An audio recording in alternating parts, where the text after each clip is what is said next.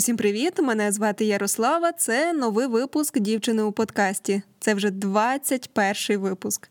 Це все ще перший сезон, і ця його частина присвячена українським маніякам. Минулий випуск був про чорну магію і відьму Діану, який зібрав багато позитивних відгуків. Дякую вам за коментарі і вподобання. Взагалі, багато хто із слухачів має свою історію із маніяками. Найчастіше мої підписники пригадують чернігівського маніяка, і багато хто з них в той рік, це 2010-й, були школярами. Хтось у п'ятому класі, хтось у десятому, і вони пам'ятають ці події, коли Черніговом пересувався маніяк із Лопатою. Я насправді теж, коли була маленька, пам'ятаю, як батьки зі своїми друзями обговорювали маніяка, але я не пам'ятаю про кого вони говорили. Ну я так е, підрахувала, що це, скоріш за все, був або Анатолій Онопрієнко, або Сергій Ткач. Онопрієнко це, мабуть, найвідоміший маніяк України. Ткач не менш відомий зі своєю любовною історією і кількістю помилково затриманих по його справі. Випуски про них я робила раніше. Послухайте, там історії, як то кажуть, пальчики оближиш. Цей випуск буде дещо незвичайним, в ньому не буде імені маніяка, адже його пошуки тривають і досі. А можливо, це був і не маніяк. Зараз розповім усе, що відомо про цю справу. Ще перед цим вам нагадаю, що у мене є телеграм-канал Дівчина у подкасті. Підписуйтеся, аби бути в курсі цікавих кримінальних новин з усього світу, а також першими дізнаватися анонси нових випусків. Запрошую посилання під випуском.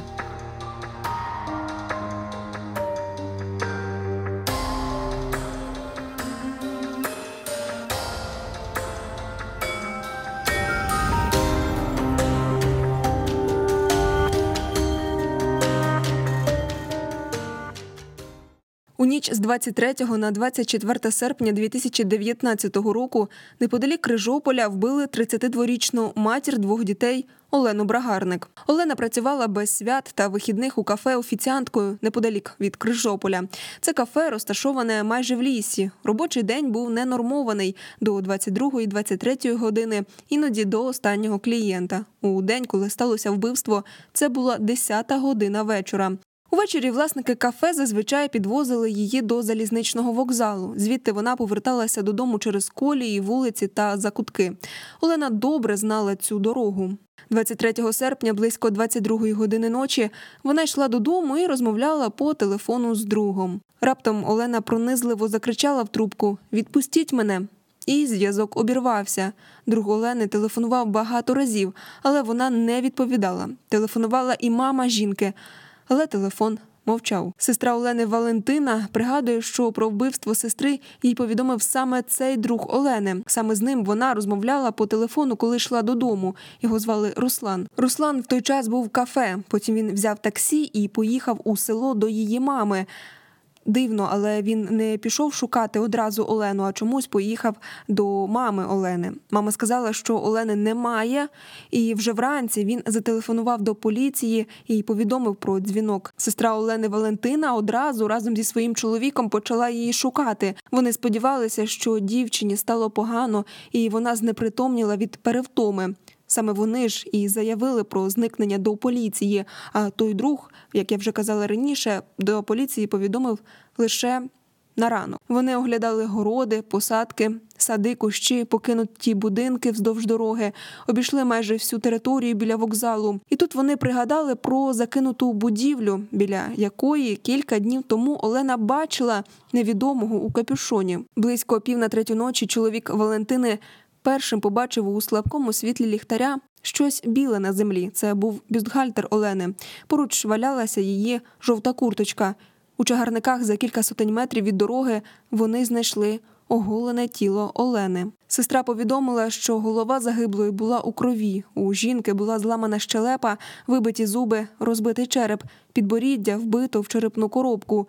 На руці були великі синці. Крім того, жертві завдали чотири ножові поранення у серце і два поруч із життєво важливими органами. Біля тіла поліцейські знайшли мобільний телефон, розірвану білизну та золотий ланцюжок. Зловмисники не зняли коштовності, вкрали лише 500 гривень. Суд медекспертиза вказала, що жінку не зґвалтували. У Олени не було ворогів, пригадувала сестра. Вона ніколи не конфліктувала з відвідувачами кафе, алкоголь не вживала. Але незадовго до трагедії Олена скаржилася, що на вокзалі її з ніг до голови розглядав незнайомець у чорному одязі. За кілька днів до смерті Олена прибігла додому, де жила з мамою і дітьми, страшенно перелякана. Коли йшла вулицею біля покинутої будівлі неподалік свого будинку, почула шурхіт, наче хтось причаївся і збирався напасти. Він кричав їй: Ти бачила, як мертві оживають? Мати умовляла доньку покинути роботу. Їй не подобалося, що Олена вночі повертається сама від залізничного вокзалу. Також місто гуло про розправу над Анатолієм Рудько, іншим потерпілим поблизу залізничного вокзалу, через який Олена щодня ходила. Втім, поради жінка не послухала. Житель села розповів, що бачив уночі двох підозрілих чоловіків, які поспіхом йшли від місця вбивства до вокзалу. Один у капюшоні, другий з борідкою. Пошуковий собака поліції взяв слід до дороги, але там втратив його. Також того вечора біля місця вбивства проходила сім'я. Вони розповідали, що бачили чоловіка з рюкзаком, але його обличчя не бачили.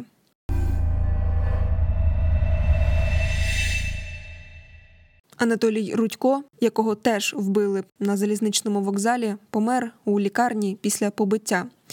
3 серпня, тобто за 20 днів до нападу на Олену, Анатолій віз товариша з села до Крижополя.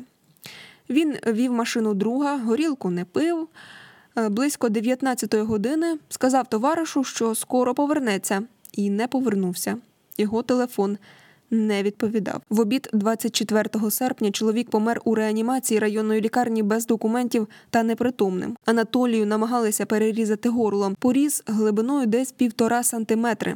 Артерії та вени при цьому не зачеплені. Голову розбито з правого боку, скоріш за все від сильного удару у скроню. Утворився набряк мозку.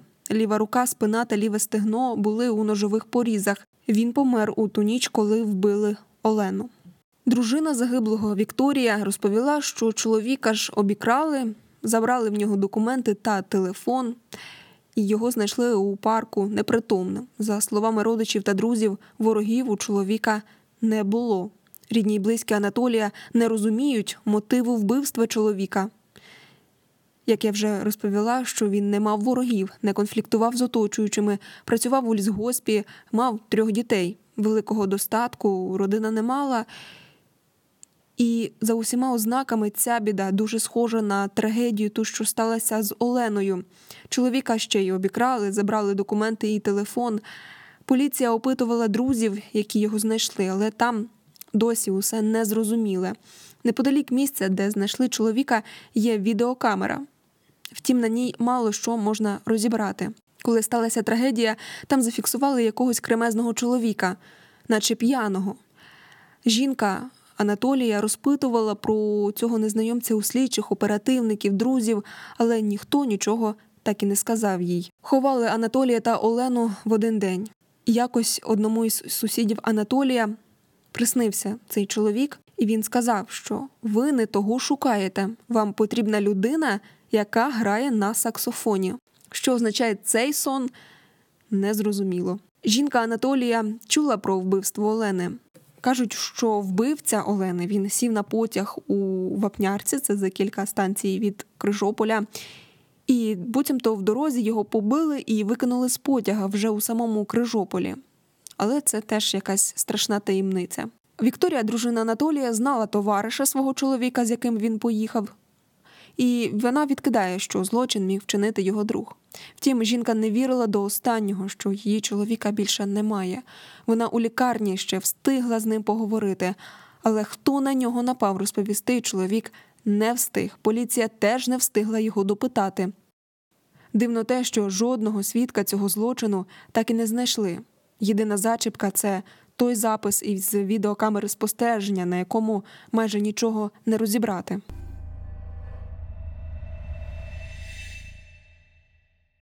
У справі Олени було більше зачіпок, і першим під підозру впав її коханий Руслан. Адже саме він зателефонував до поліції і повідомив про зникнення жінки. Він був останнім, з ким вона говорила перед смертю. До пошуків він не приєднався. У цей час пиячив. Тієї ж доби його забрали до відділку. Другий підозрюваний це колишній чоловік Олени Олексій. Разом вони прожили кілька років, але вона пішла від нього, коли чоловік почав її бити і знущатися над нею.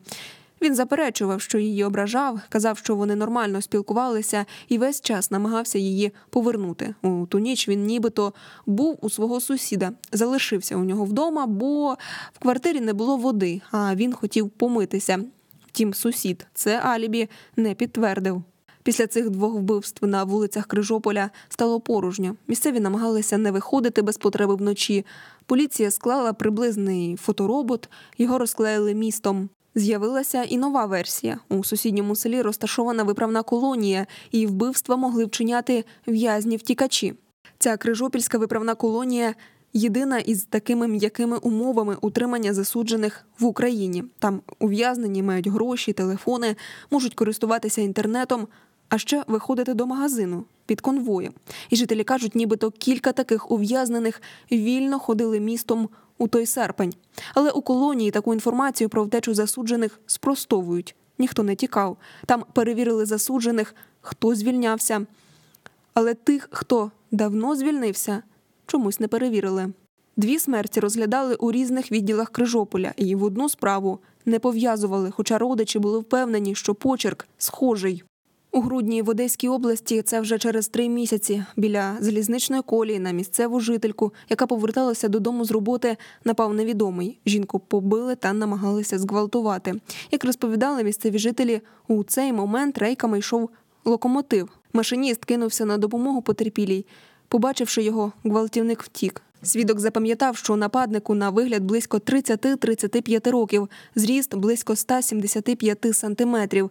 Він був одягнений у темну куртку з капюшоном. Журналісти зазначили, що, хоча рідні та близькі загиблих акцентують на схожості злочинів, поліція запевняє у протилежному. Вони стверджують, що злочини з маніяком не пов'язані. Вони стверджували, що кинули на розслідування цієї справи найкращих професіоналів і запевняли, що сподіваються, що найближчим часом розкриють цю справу. У єдиному державному реєстрі судових рішень в ухвалі слідчого суду Вінницького міського суду фігурують такі речдоки: це сіра бейсболка, їх знайшли поліцейські 4 вересня у Крижополі, та ніж, яким ймовірно завдавали ударів Олені та Анатолію. Тім слідчий е, розповів родичам, що ніж це не знаряддя вбивства. Через рік до сім'ї Олени приїжджали слідчі, опитували людей, щось шукали. Родина і досі живе в страху.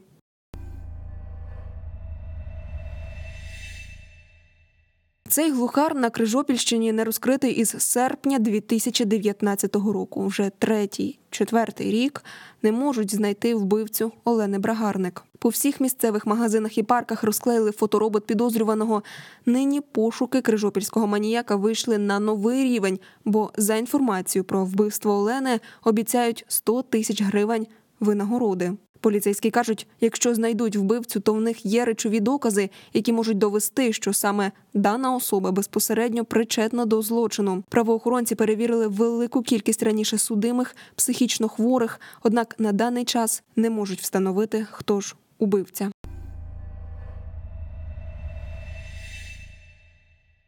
Тож, хто це був маніяк чи в'язні втікачі? Відомо, що обох жертв різали ножем.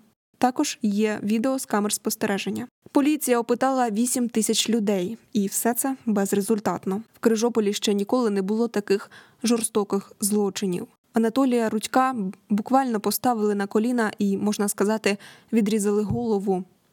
Тоді, у 2019 році, цей зло про цей злочин писали чи не всі місцеві газети і онлайн-видання. Невідомо також, навіщо із жінки зняли одяг. Факту зґвалтування не було. Слідчі все ж встановили, що її було вбито цілеспрямовано. А от навіщо вбили Анатолія, невідомо. Моя думка така, що він міг стати випадковим свідком перших невдалих нападів на Олену. Можливо, він перешкодив її вбивству і його прибрали, а вже потім вбили і Олену, тому він став випадковою жертвою. Адже перед тим днем, коли вбили Олену, вона бачила когось, хто за нею слідкував. Можливо, їх бачив і Анатолій. Але це лише моє припущення. Тому, можливо, в поліції так ревно відстоюють, що це випадковість і що маніяка немає. А от з приводу того, хто орудував тоді в Одеській області, теж невідомо. Скоріш за все, дійсно, це була випадковість. А от те, що відбувалося у Крижополі, на жаль, такий збіг обставин. Все ж таки, продавчиня із вокзалу потім розповідала, що вбивця у капюшоні купував у неї навушники через 10 днів після вбивства Олени. Тобто він залишався жити там. Вона його впізнала за фотороботом. І, до речі, той, хто вбив Олену, загубив у траві навушники. Їх знайшов собака. Чому поліцейські не затримали цього покупця, теж невідомо. Дуже прикро, що маніяка чи цього злочинця досі не спіймали.